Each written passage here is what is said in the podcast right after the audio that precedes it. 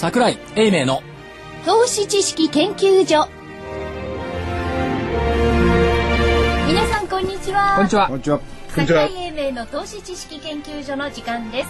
今週はいつものようにまたこのね まああのスタジオにせ信号密度が高く。先週に引き続いてなんかはい。出足でいろいろ粗相をして大変お聞き苦しくて申し訳ございませんね。申し訳ございません。いやて福井さんのせいですから はい、はいえ今週はあの皆さん揃っておりますので桜井英明所長からまずご紹介しましょう。桜井でございまはい。すこんにちは。正木昭夫隊長。こんにちは、まさきです。そして福井主任研究員。こんにちは。新人研究員の加藤真理子でお送りします。今日はねお二組ゲストにお越しいただいてますのでまずお一人目は本沢誠さんです。よろしくお願いします,、はいこんにちちは、白熊です。ょっと暑いですよね。白熊さんもなんかぐたっとしそうですねこんな暑いとね。そうですね。いや、本当東京地方はね、暑いんですよね。暑いですね。えすいませんあの先週は和歌山へ出張しておりまして、ええ。大変失礼申し上げました、いえいえ。びっくりしたことが一つありましてね、ええあれ田辺っていうところしたでしょ、ええ。電話で出演したじゃないですか、はい。はいでそしたら、えあ5分ぐらいお話しさせていただいて電話で,、はい。でその後セミナー入ったんですけどもその電話が終わった瞬間に支店に電話があってあ「これから行っていいですか?」っていうのがあってですね。でセミナーやってる途中にお客さん一人お見えになった、やっぱりねラジオ日経の番組は全国津々浦々聞かれてるんだなと思いましたよ。ね、嬉しいですよね。ありがとうございます、だから福井さん、はい。失敗しちゃいけない音楽だとかね出だしの。みんな一生懸命聞いていただいてるんだから、ちゃんとやっぱりスタートしないと、今日に銘じときます。ね、来週は休みか はい、それで今日の日経平均なんですけれども、はい、大引けです。157円90銭高、9849円74銭。157円90銭高の9849円74銭となりました。なんかはい、地形にかけて一段高しましたよね。そうですね、あの、高値引けですね。2時半ぐらいに福井さんと見てる時は9800円割れるかどうかっていうところをねそううろちょろしていて、そうなんででいつものようにこうティックを見ていたら、あちょっと戦ってるよね。入るなら45分からかななんて言ってたらね。そんな感じでちょっと引けええ。戻ってきましたけども、これでですねいろんな数値を抜けてきました、みんなが気にしているのは4月の S q 値っていうのを気にしてたんですけど、9612円、はるか雲の下、雲じゃないけど はるか下になっちゃいましたね。で、まあ、昨日段階、一昨日段階で、まあ、これはキープできるだろうとは思っていたんですが、まあ、一応キープできた。から、昨日段階で日経平均の25日の移動平均線、9616円、こいつもクリアしてきました。で、そうなると、今度問題になってくるのは、4月1日の終値。はい。9700飛び8円、これはどうかなと思っていたんですがこれもキープしている、えはい。でなんで4月1日の終値が重要かっていうとこれで月足陽線になるんですよ、はいはい。ですからこれもキープできた、おまけに、はい。えー200日移動平均線、はい。これ昨日段階で9811円、こいつが今日終値でどうかなって言ってたのが2時半ぐらいですよね。ねね。ただこれも抜けてきた、でしかも200日移動平均線えっと20日以降徐々に上上向きになってるんですよ、で25日も20日から上向きになってるってい。ったところがあるのとでさらにはい。震災後の高値4月の1日9822円、こいつも引け際で抜けてきた、ということは節を一応取っ払った？取ったね。というところにやってきたわけですよ。まあ良かったっていう材料的にはまあ福井さんと顔が非常によく似ているアメリカのバーナンキ、うん。まあ一応、本人うなずいてますけどひひげだけ似てるって 中身は違いますよね。あこっちの上だいやいや、あちらの方が。あちらの方が。まあ、あの、9-1は終わりますよ。ええただ、予定通り全部国債の回答とは続けますよ、ということと、まあ、金利はまあ、当面上げませんよと、この2つですよね。まあ、これが効いたということなんでしょう。まあ、待っててもしょうがないんですけど、まあ、一応待ってたというところなんでしょう。で、ニューヨーク見てみると、これ、ナースダック10年ぶりの水準でしょ？そうですね高値。はい。で、ナースダックもそうなんですけど、正木さん見てます？ラッセル2000。あラッセル2000あの、時々ですけどね。過去最高値ポツンポツンとみたいうんうん。ラス2000ってあの小型株のええ指数なんですけども、えーこいつが過去最高値になってきたというところですから、まあニューヨークも実態そんなにいいのかなという疑問はねありますよね。ただ見えないふりしてるでしょ？住宅関連だとかは見えないふりしてるから、まあそれで企業業績のいい方をクローズアップしてだって国内だってキャノンだって下方修正を面白いですよねこの国もね、出尽くし感。そうでしょ昨日、一昨日？昨日昨日。昨日のキャノン。下げたじゃないですか。そうそう。で、昨日戻って、はい。でしょ？で、一昨日下げたっつうのはただその日経新聞が観測記事で下方修正って先週末書いたから、ですよね。それを受けて下げたんですけど、はいはい。だから日経新聞が梅雨払いした格好で、本人がいや下方修正ですって言ったら、出尽くし感。そういうことですね。という解釈、それからあと意外だったのは TDK。はい、はい。4000割れたじゃないですか、はい。あのサムスンがあのハードディスク部門を売却するって言って、ところがコメントなんか見てるといやこれ再編にするあるから関係ないって言ってしかも前期の業績良かったからですね。で今期の業績見通し出してない。し見出してないでしょ。なのに買われてる。今日も日立もそうじゃないですか。北島もそう、ですよね。主力銘柄のところはやっぱりそういった形で福井さんの思惑とは裏腹にいや、あのーこの日本株に関してなんですけれども、はいど私、明日からずっと休みます。えみんな投資家も休みます。そうも休みますよね。すいませんな時になんで買うんですかね、これ？いや怖いもんな。ちょっと言っていいですか、はい福井さんだっていつも休んでるじゃんええ、いつも休みますよね。何いや明日に限っていや、明日に限ってくれ。でも、この休みがね、まあ月曜日、金曜日とありますけれども、ほぼ続くじゃないですか。はいなんで買ってきたのかなと思うんですよね。不思議だな。あ福井さん勉強足りないですよね、はい。みんなね、はい。えっ、と Sell in May 5月に売って逃げちまえっていうこのことわざがあるでしょ、でそのことわざ通り確かに昨年は下げましたよ。下げましたよね、連休ギリシャとか。かね、それから誤発注が5月の6日、忘れてるでしょ？いや、いや覚えてますよ。覚えてる？ファットフィンガーの。覚えてる？ファットフィンガー。一年前のこと覚えてんだから、昨日のこと忘れちゃってる。から。さんみたいな太い指のトレーダーが押したから誤発注したって、でそれは冗談ですけど、5月の6日361円安、はい。5月の7日331円安、はい。都合2日間で700円下げた、のが去年が頭残っちゃってるんですよ、じゃあここまでフィットフィンフィンガーまだ覚えてた福井さん。ファットフィンガーね。あファットフィンガーフィットじゃない。ファット2009年はどうだったでしょあんまり過去のことになるとね、どうでした？覚えてない。いや、覚えてない。はい、これ正木さんも多分覚えてないね2年前の連休明け。連休明け？明けは高かったんだ。そう。だから去年はね、確かに5月6日361円下げた。2009年は5月7日400飛び8円上げてるの。それゴールデンウィーク明け。明け。でですよね。はい。っていうことは来週の、だから5月6日になるのかな、今度は。6日が一応明けですけどもね、6日の金曜日が、まあちょっとボラが高いのかどうか、何日分たまるの、まあ2日が一応悪抜けがあって、窓開けてるから2日もあるんですけども、6日がどう？正式には10日ですか？あ、9日ですか。まあ正式なところで、まあそう実質だからそう6日でしょう、そうは言っても。しかし、この連休の谷間に、マーケットが強かった時って、その後比較的大きな相場になることってあるんだと思うんですよ。ところ経験にはね、あるんですよ。立派なご経験なんですけど、2008年5月2日、はい。282円高。お高ー。高かったの。真ん中高かったの、うん。で明けの5月7日、はい。53円高、ん。で正木さんだったら、これはいけると思うでしょ、5月8日159円安で、5月9日287円安、2003年か4年ぐらいから始まった小型株を中心とするマーケットが、一回ピークアウトする時ですね。そうです。多分。あのですよね。リリーマンショックの直前だから。ですよね。はいいや、だから先のことを言うと分かんないんですけどもね、基本的に休みであると、どういう対応もできないわけですよね。ね。なんでこうなのか、やっぱり疑問ですよね。だからこういう時にね、個人投資家さんにはあんまり関係ないと思うんですけども、機関投資家の連中は言うわけですよ、持たざるリスク持ってるリスクの方が高いの感じがす私るもそう思うんですけど 持たざるリスクどこにあんだそんなものはっていうね。いや、これどうしようもないわけですからね。だから明けで高いと読む方が多いはい。ということと、あとはまあ先物を売りまくってた業者さんいましたからね。ですね。こいつの買い戻し、で9800円の頭のところでストップロスの買い物とか9750円ぐらいもありましたよね、これがちょっと弾みをつけたっていったところです。から、出来高今日どうなんですか？お多い多かないでしょ？これ1時解散なんですけど、でも21あ超えた株以上、あ、はい。20は超えてるんだ。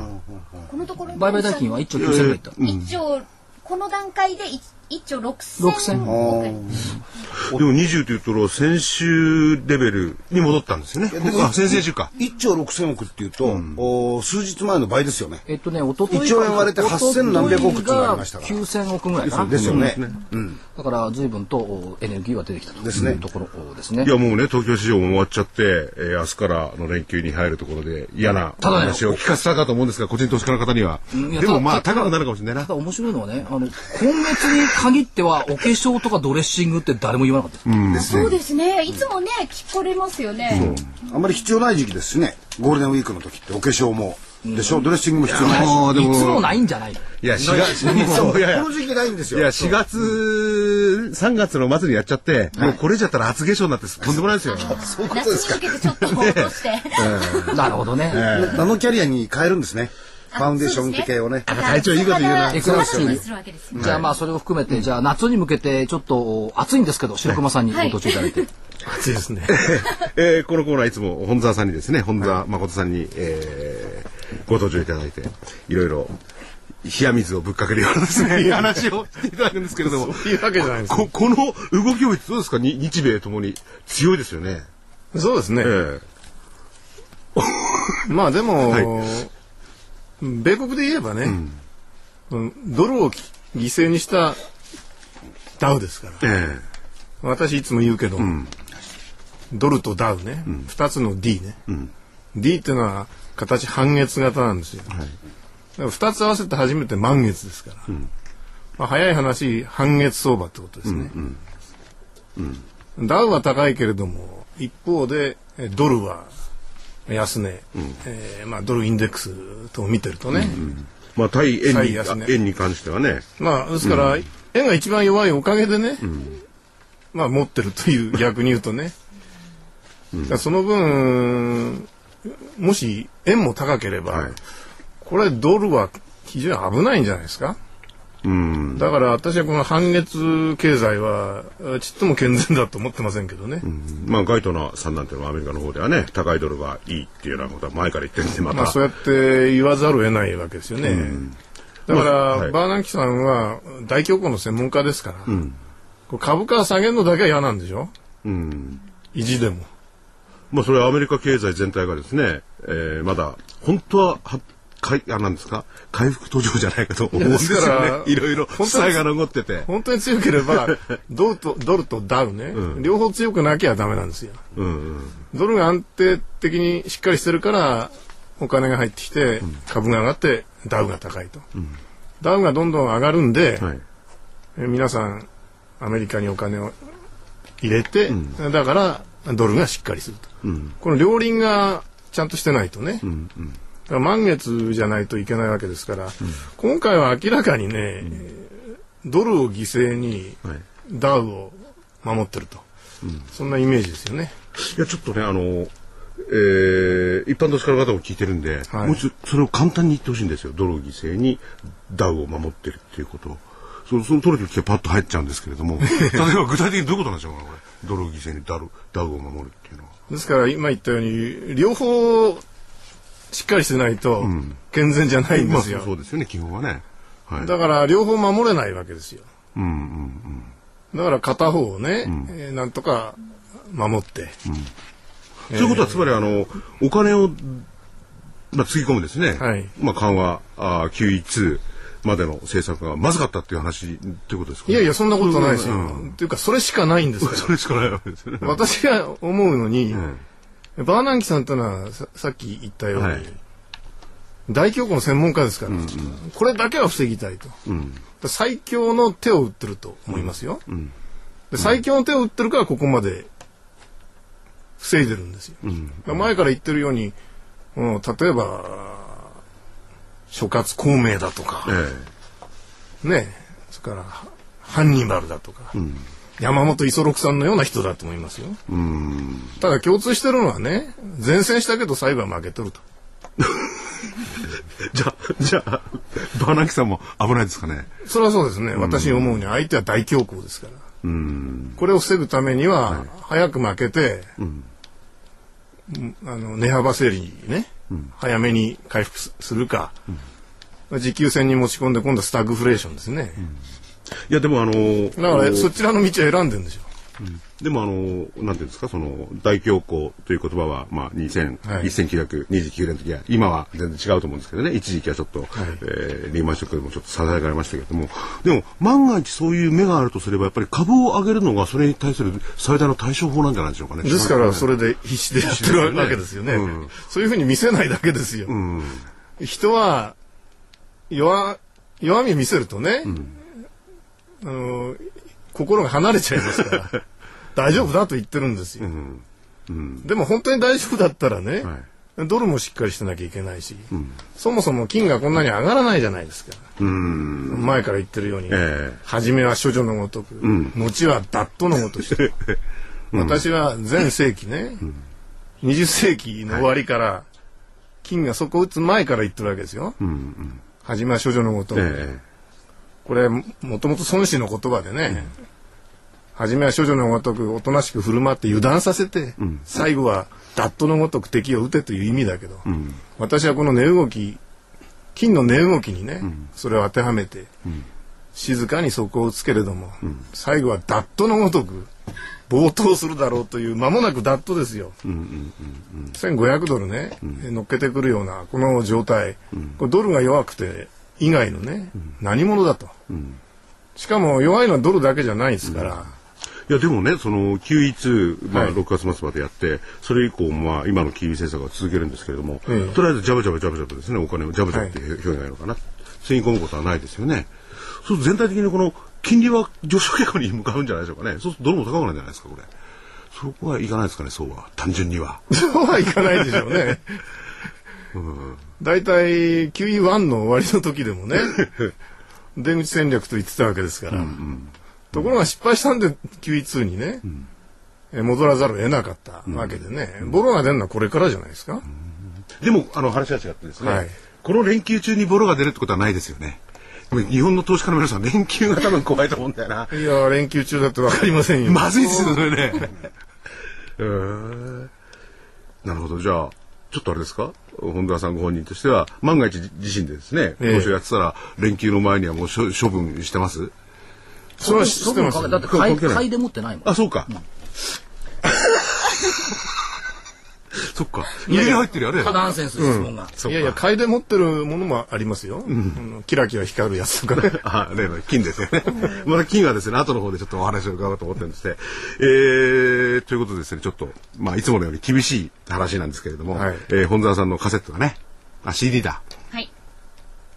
ご紹介させていただきます。えー現在好評発売中、最強の本沢誠、H セオリーがズバリ占う、下げ相場の終焉はいつか。その時までとその時からの対応と銘柄。えー CD およそ1時間価格が5250円です。お求めはラジオ日経の事業部。電話03-3583-8300。03-3583-8300です。まあ、先にあのご紹介してますが、内容もちょっと、ね、ね、あんまり内容を触れてしまうと、買っていただかない。でも、なかなか内容面白いですよね。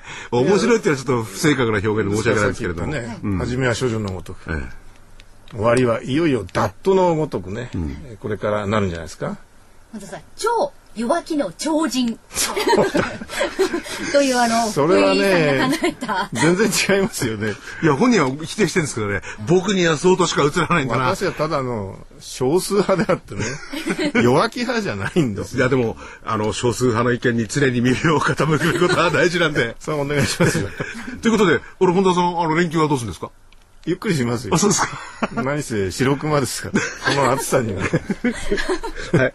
ということで、本田さん、今日どうもありがとうございました。失礼しましたございました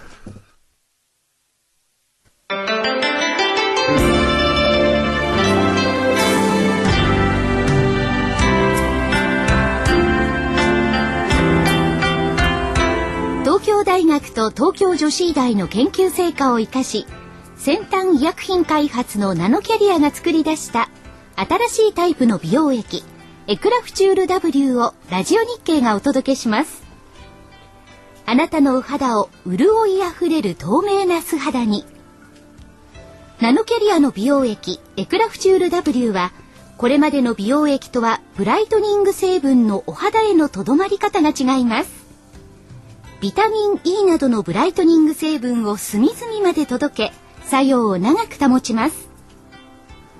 溶け込む実感透き通るお肌広がる潤いをあなたに。無着色無香料アルコールフリーのエクラフチュール W はお使いになる機械を選びません。エクラフチュール W のお値段は1本1万3650円。送料代引き手数料は700円です。お求めは電話03-3583-8300 03 3583-8300ラジオ日経事業部まで。なお、8日間以内の未開封商品のご返品には応じます。返品費用はお客様のご負担とさせていただきます。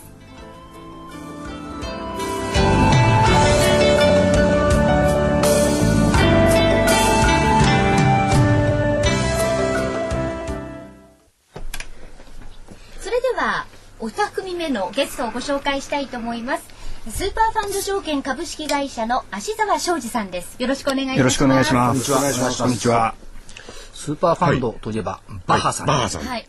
イケメンの。えー、いつでしたっけ ?4 月じゃねえや、2月、2月。ですね、2月ごしごお視聴いただいて。世話になりまし。えちょうどあのウォールストリートでしたっけ、そうですね。映画のね。上映になるんですえそその中でバッハさんもご出演されてるんですよね。そうですそうです。ええというような、あのーあれもありまして、お呼びして、今日は、あーやっぱりそのスーパーファンドの日本の方ですよね。そうです。証券の、えー、芦沢さんにお越しいただいて、いろいろお話を聞いて、たまたまさっきね、あの、本沢さん、金が大好きなんですよ。合いますねバカさんと。なんですよ。バカさんも金大好きですよ。ずーっとキンキンって言ってるんですまあ、あの、そうすると、あの、さっきの CD の中身分かっちゃうんですけどね。今や頼れるのは金だけだ。うん、自分にも頼れないから金しか頼れない。で まあ、スーパーファンドってね、この前のバーさんのお話なんかでも、やっぱり金にね、ずっと投資して、ね。えー安全、まあ確実とは言わないんですけれども、まあ、バッハさんのお人柄もあってね、えーこの手、なんですか、着実な、こう、運用をされてると。まあ、その辺の運用のこととかいろいろね、お話を。まあそのスーパーファンド自体ってもう一回おさらいでどういう商品だったでしょうかっていうのを軽くお話しいただければありがたいです。あそうですね。あの、スーパーファンドはですね、あの、まずあの、すべてがあの、コンピューターによるシステム運用。はいこれに特化したあの商品しか販売していない、それしか運用していない、えーファンド会社になります。ですからコンピューターによりまして、まあ、あ基本的には完全自動化トレーディング。ええまあ最近あのそう聞きますと非常にあのお巷でも話題になっている部分はあるかと思うんですけどもあのそこに特化したあの運用会社として15年前からまあ運用をスタートさせているという形ね。これ日本においでになったのが2006年。そうですね。あの日本の事務所としては2006年から営業開始という形なんですけども、はいこの前から世界ではもうずっと活動されてたわけですよね。そうですね。もともと1995年に、えーオーストリア、ウィーンの方で会社を設立しまして、まあ、スタートのファンドが、もちろんあの、システム運用のファンドが成功しましてですね、はいまあ、そのパフォーマンスとともに、あの、世界展開といいますか、あの、アメリカももちろん、あのアジアももちろんという形で展開してきておりました。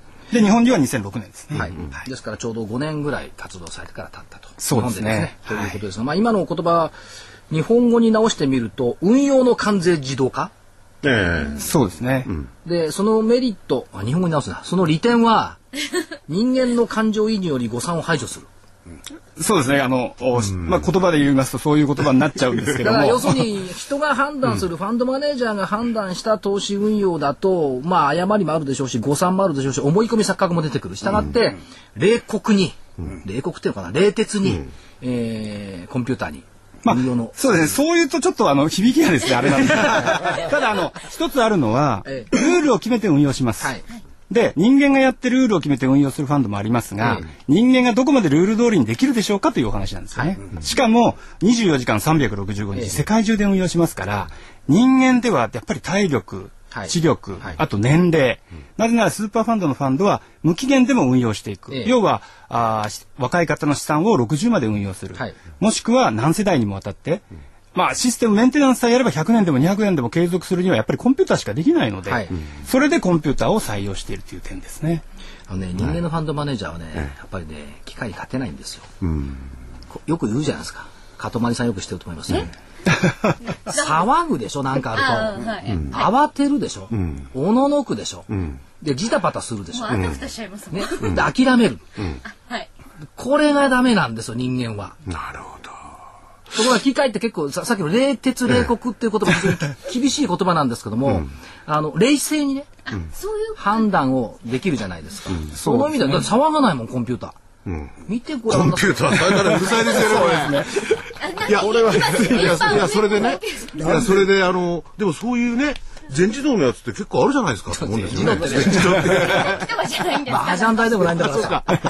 全自動っていうね。完全自動化。完全自動化。ただ、コンピューターを活用してる運用は多いと思うんですね。ファンドマネージャーの方も、有能なファンドマネージャーの方も多いですから、あの、例えば3年間、5年間集中してコンピューターを活用してって優秀な成績を収める方非常に多いんですが、まあ、スーパーファンドはそこを、まあ、トレーディングの根幹たる部分の判断のところをコンピューターが行うことで、長期にわたって高いレベルで同じレベルで運用を継続してくれると。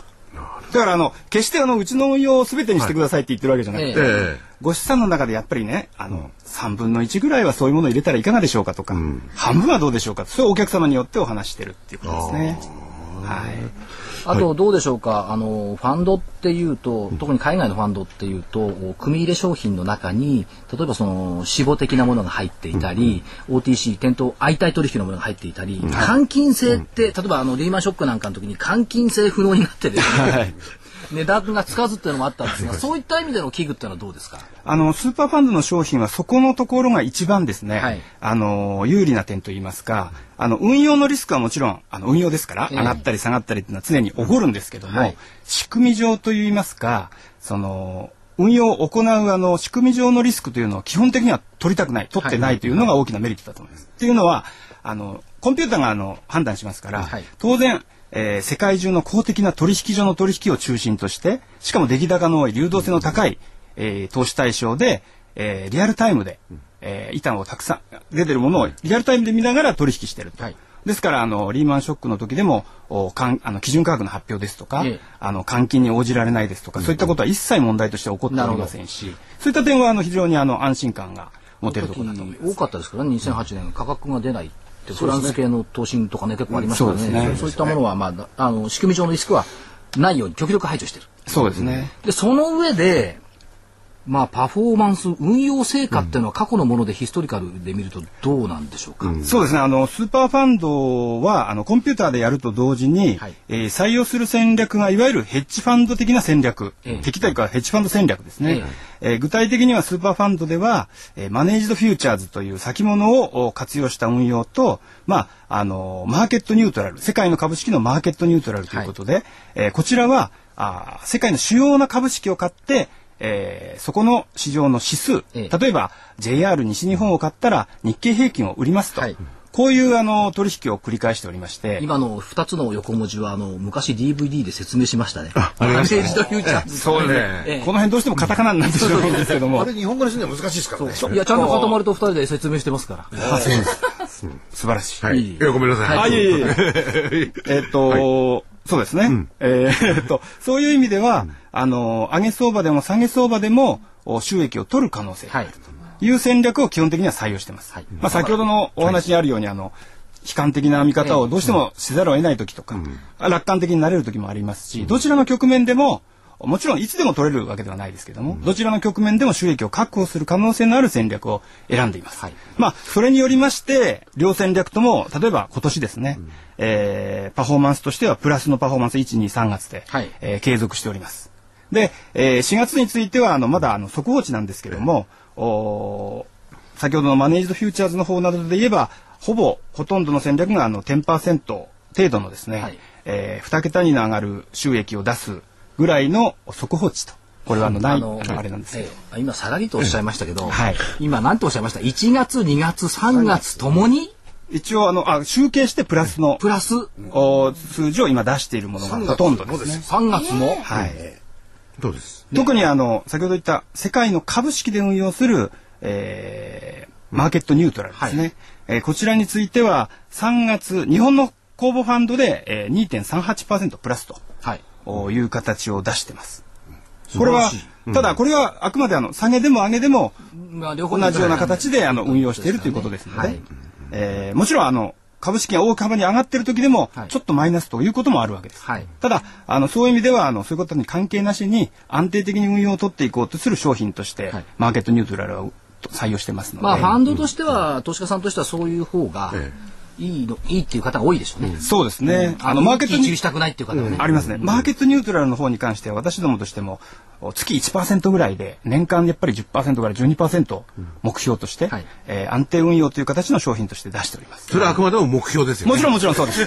これを将来を保証するものではございません。まあ保証できれば本当は一番いいでしょうけどもそれがなかなかできないです。金融商品の人に引っかかっちゃいますから。で、これ今ね、我々の前にいろいろね、数字が出てきて、これは本当はね、あの、海外のなんか英語かなんかのネットに行くと全部運用が見られるらしいですね、成績がね。そうですね。あの、もちろん日日本のあの、あの、弊社の、ええおホームページの方でもですね、はいこのえ日本語で作ったレポートの方は、あの、毎月公開しておりますので、ええーこちらはいつでもご覧になっていただけるようにはなっておりますし。でもあのね、そのコンピューターが全てを運用してるんですよね。その割にはバーさんもね、えー篠沢さんも人がいいですね。なんか人間味がありますね。いや、いかにもこうない感じがするんですよ。いやいや、あそうでもないの？コンピューターは機械なんですよ。うんそうですよ最終的にコンピューターなんで、うんその前段階にいるのはやっぱり人なんですよ。そうですね。だって人がいなきゃコンピューター生まれてないんだ。いやだからねこれ見ててね要するにあの多分見通しとかそういうのは排除してねうその相場の動きにうまく合ってような投資ですよね。そね。れを早くやるわけですよ。でバーさんはねまあこれの会長のバーさんはこの前お越しいただいた。警察官出身ですもんね。そうです。硬いんだ。あの硬いよ。警察官抱えて決まってんのいやいやそれオーストラリアの警察官は硬いんだオーストリアンです。オーストリアただ、基本的にはあの市場に逆らった運用ではないというところが、やっぱり大きなポイントだと思います。あの、逆らって利益を取るという戦略はパソコン、コンピューターでは厳しいので、市場に乗っていくという形ですね。あと最後に、えっと、5月連休明けに、5月19日に、大阪で、えっと、ファセミナーをおやりになると。はい、5月19日。19日ですね。これは木曜日かな。はいで、えっと、これ日本証券新聞さんが主催のセミナーだったかな。ということで、詳細は、御社のホームページを見ると、あ、わかる。にもあのリンクを貼っておりますし、あの日本証券用証券新聞からでも。でも載っております。はい。あ決してラジオ日経じゃなくてですねスーパーファンドさんの、えーホームページかね。そうです、えーあるいは、えー、証券新聞でしたっけ？残念ながらラジオ日経じゃ何も載っておりません。まあそちらの方をぜひご覧になって。それと、はい。この前、あのー足田部長のところから、はい。あの岩手の旬のグッズをたくさんいただきまして、ありがとうございました。あ間違いなくあの岩手の方に届けさせてもらいました。ご活用いただければと思います。ね、あの帽子とかね、はい。そういうものあのやっぱり被災地そういうのあると非常に、まあ、便利ってわけじゃないいいですもんね。そうですね。ん。はい、ということで、えー今日はですねはい、えースーパーファンド証券株式会社の芦沢昌司さんにお越しいただきました。ありがとうございまありがとうございます。浅田さんもう少しここにいいらっしゃってください。ちょっとあのお知らせに入ります。けれども、この暑いスタジオの中で。ありがとうございま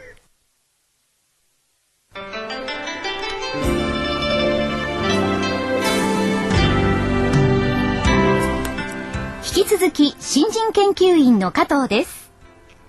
ここで桜井英明の投資知識研究所 DVD4 月号のお知らせです。4月号のテーマは投資の王道。損を最小限にする短期回転投資術。桜井さんがこの DVD で生き残りリターンを増やせる投資家になるための桜井流超秘策を公開しています。桜井さんが編み出した短期回転投資術は比較的短期の商いで損を最小限に抑え利益を確保する。損をしない投資術です。桜井英明さんは今の投資環境では短期で銘柄を入れ替えるなどの短期回転投資術が不可欠だと見ています。短期回転売買を前提にした超投資法のノウハウ基礎を桜井さんがあなただけに授けます。桜井英明の投資知識研究所 DVD4 月号。投資の王道。損を最小限にする短期回転投資術。収録時間は1時間で価格は8400円。お求めはラジオ日経事業部。電話03-3583-8300 03-3583-8300番まで。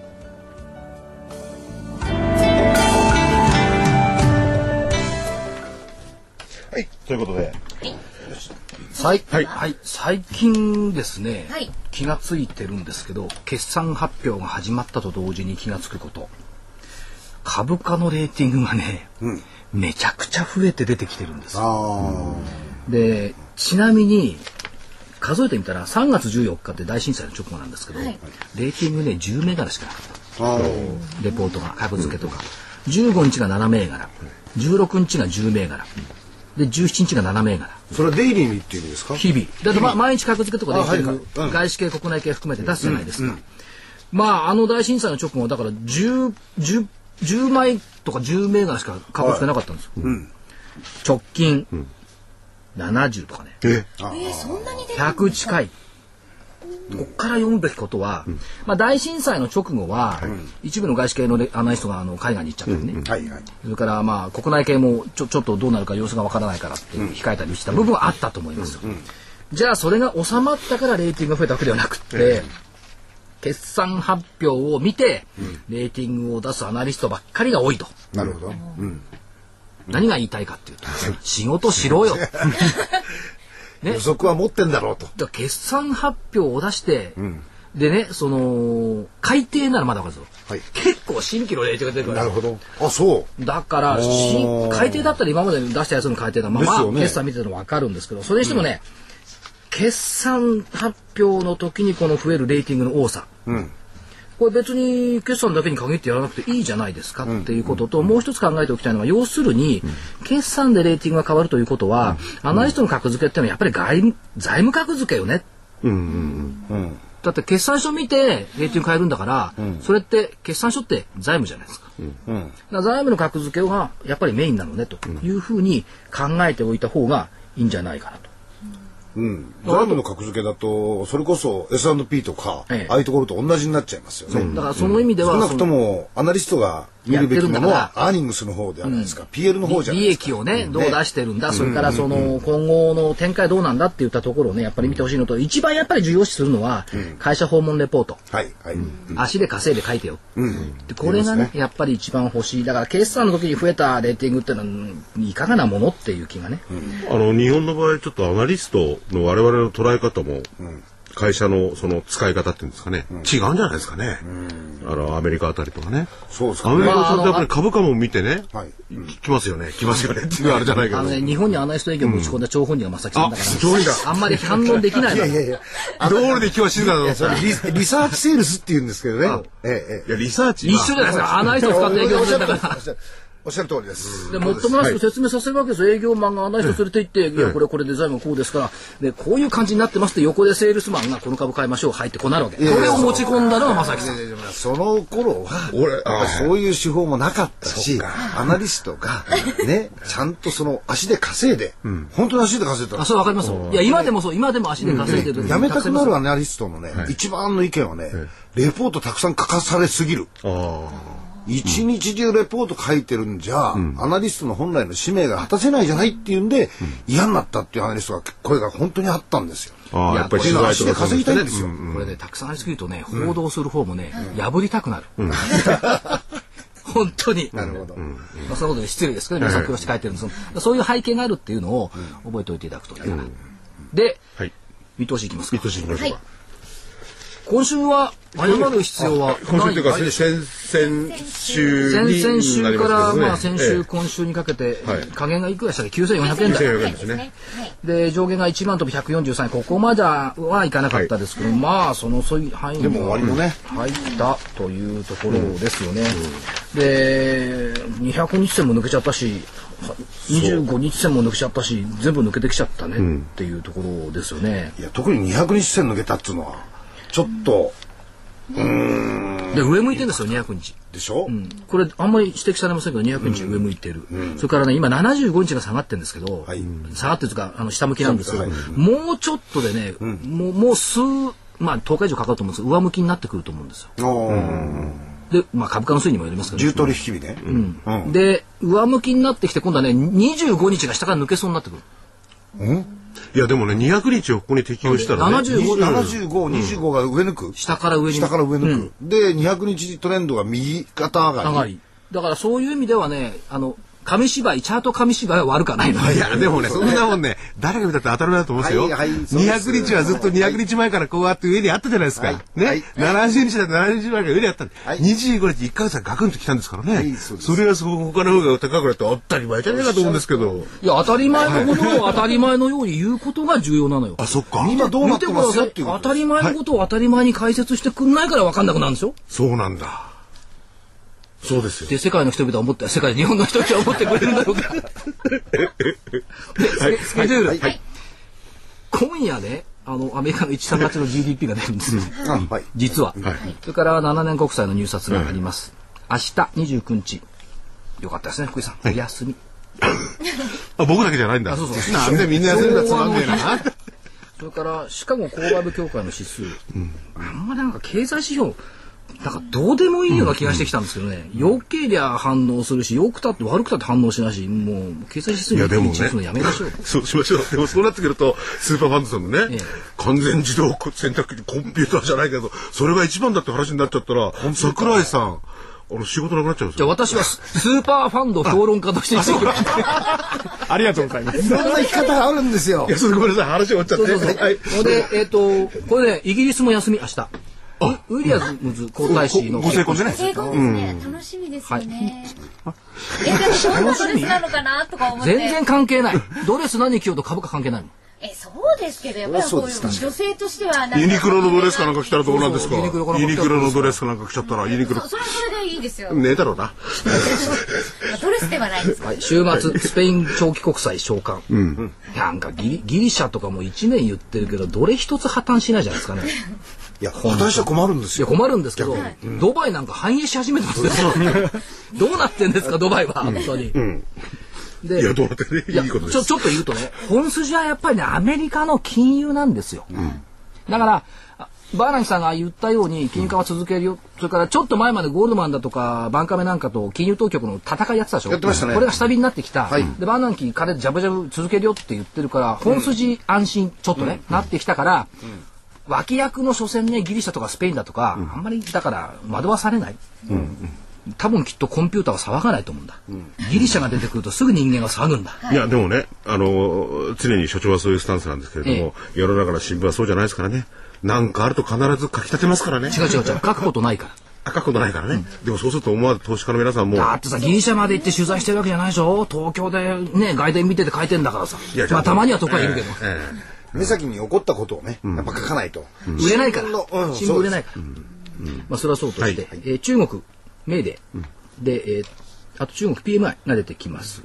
5月2日月曜日国内4月自動自動車販売、いいわけないですよね、から中国もメーデーで休み。香港台湾南アフリカ市場休場、から取ってつけたようにありますが4月 ISM 製造業指数、これナスダック100の銘柄ウェイト変更がある。ありますでね結構多かったらしいですよ。はい、えっ、と、この親切なこの番組はね、全部個別を申し上げる。比率上昇する銘柄、マイクロソフト、オラクル、インテル、シスコシステムズ、グーグル。なんかわかる気がしますよですね。でね、比率下げるの、アップル。これ高すぎたんですよね。そう。で、あと、クアルコム、スタバ、コーヒーの、あと、アルテラと中国のバイル。この人たちは下げる。っていうふうに言われています。それから、親切ですね、ちゃんと言言ってるからね。いや大したもんですよ初めて、大したもん。初めて褒められた。ここまでね細かく言うとこないんですよいや、それよりも前に、初めてマイクロソフト、オラクル、アップル、ナスダックだったんだと思ってる人がいいんじゃないですか。福井さん福井さんじゃない。あ、俺か。えーっと、5月の3日。あ、福井さん休みですよ。何の日か知ってますか ?5 月の3日。え、休みですよ。じゃじゃじゃあ憲法憲法記念日ですよ。はい。から、アメリカもあんまないんですよね。3月の製造業受注。はいそれからユーロ圏3月の小売売上高。あんまり。あんまりないねそれからね、4日も休みっすよ。はい。これね、と5月4日ってね国民の祝日かと思ってたら、私もそう思ってました違うのよ。緑の日なのね。あー前でも29日くそう、だ変わったんですよそれがあのー昭和の日昭和の日になるんでしょはいで、あとね、アメリカの ADP の雇用統計。はい。またこいつに惑わされるんだ。そうなんです。25万人とか30万人とか言ってどうなんだっていうのがあって一応出てきますけどもね、ISM の非製造業指数、はい。5月5日。福井さんと私の日、子供の日、そう昔。今だって子供って言われてるよ。はひげの生えた子供。ECB の理事会、い。まあ、まあ、大きくは動かないでしょうね。で、6日にオープンして、4月のマネタリーベースがあって、1日だけ東京市場開いて、夜中っつうか9時過ぎに、アメリカの雇用統計。で、APEC の交換会。だから、結論は僕たち休んでますけど、世界はアメリカの雇用統計めぐって、ああだこうだ、ああだこうだ言って、でも今回あれでしょうバーナンキさんが、あの雇用とあの景気を守るために、はい。えー、諸々のその手段は取るんだと、はい。い、うことを言ったわけじゃないですか、えだからここで数字が出てきたとしても、ええ。そんなにマーケットぶれないんじゃないかなっていう気はするんですけどね。おっ、しゃる通り。ですよね。おっしゃる通り。でああ所長に褒められた。そうさ、還暦すぎたお父さんが。さ、何が社長に褒められて勘弁してない。だからまあこういう時はもともといい加減な数字っていうことをこの番組はいつも言ってますから、そんなに気にしないでいいんじゃないのということを言ってます。で、日経平均のはい来週は休みか。来週休みですね。来週この番組は休みですまあ、まあね。次の回までの大体の見通しはいというところで申し上げますと、下限9616円、これ徐々に上げてきてるんですよ。はい、そうですね。25日平均線は下回らないでしょう。から上限前回と変わらず1万飛び143円、12月2日の安値窓埋め水準、だからこれだんだんレンジ狭くなってきて、えはい。ってお分かってます。4月の頭の頃は1000円幅ぐ1000らい円幅ぐらいでね。今これようやくよ400円から500円。に500円ですね、入ってきた、でもう一回申し上げておきますと、2009年はゴールデンウィーク明け408円高、2010年は360円安、さあ今度の5月の6日はどうでしょう？はい。どっち？え弱気か僕はいやいや強気ですよ、本当は。強気？であと2日もあるから、その時に対処できるもん。こう、どっちか最終的な月曜日にね。でもね、これはね、やっぱりアメリカの方が、あの、大イベントでしたよね。バーランキさんの会見。それ過ぎちゃったんで、ちょっと行くと思うんですよ。なるほどそれでまた6000億ドルの積み残しもあるから、金がガーンと。まあ、バーナンキーさんはね、去年の8月の末にね、はいえーどこでしたっけ、ワイオミング州のね、えー何ホールでしたっけ？スペシャルホールじゃなくて、ジャクソンホールじゃなくて。ジャクソンホール、ジャクソンホールで追加金融緩和のこ講演をしたわけですよ、谷底で。はいそしたら株価も谷底、そこからずっと戻ってきてニューヨークダウ下げないっていうのが出てきます。すごいですね。すごいですねあ。と、お知らせあんの？あ、お知らせ。はい。させていただいてよろしいですか？どうぞはい。桜井英明の投資知識研究所の DVD4 月号。え投資の王道、損を最小限にする短期回転投資術。ね、桜井さんがこの DVD で生き残り、リターンを増やせる投資家になるための桜井流超秘策を、あ、し、秘策だ。ごめんなさい。超秘策を桜井流超私は水汲むんです。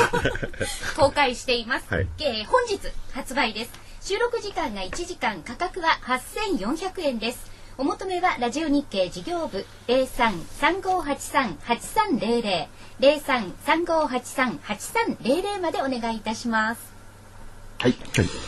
まあ、どうでしょう。おゴールデンウィーク前ということですけども、やっぱり待っていたのは国内企業決算とバーナンキさん。ですねといったところはこれ否めないですよね。だから市場の方では様子を見たいとか、それから見極めたいなんていう言葉がずっと出てました。未だにまだ見極めたいっていう人いるんでしょうけども、結構見極められたんじゃないもういいんじゃないの？見極めなくてもっと。何を見極めなきゃダメなのっていう感じそもそもね、見極められるんだったら、こんな楽なことはないでしょ。ないです見極められないからみんな苦労してる。いや、バーナンキさんの発言でしたらもうすでってみんな分かってたじゃないですか、この結果が。まあ、ある程度ね。うん。あとは万が一あるとしても突発のことですよね。それはどうしようもないもんな。ですね。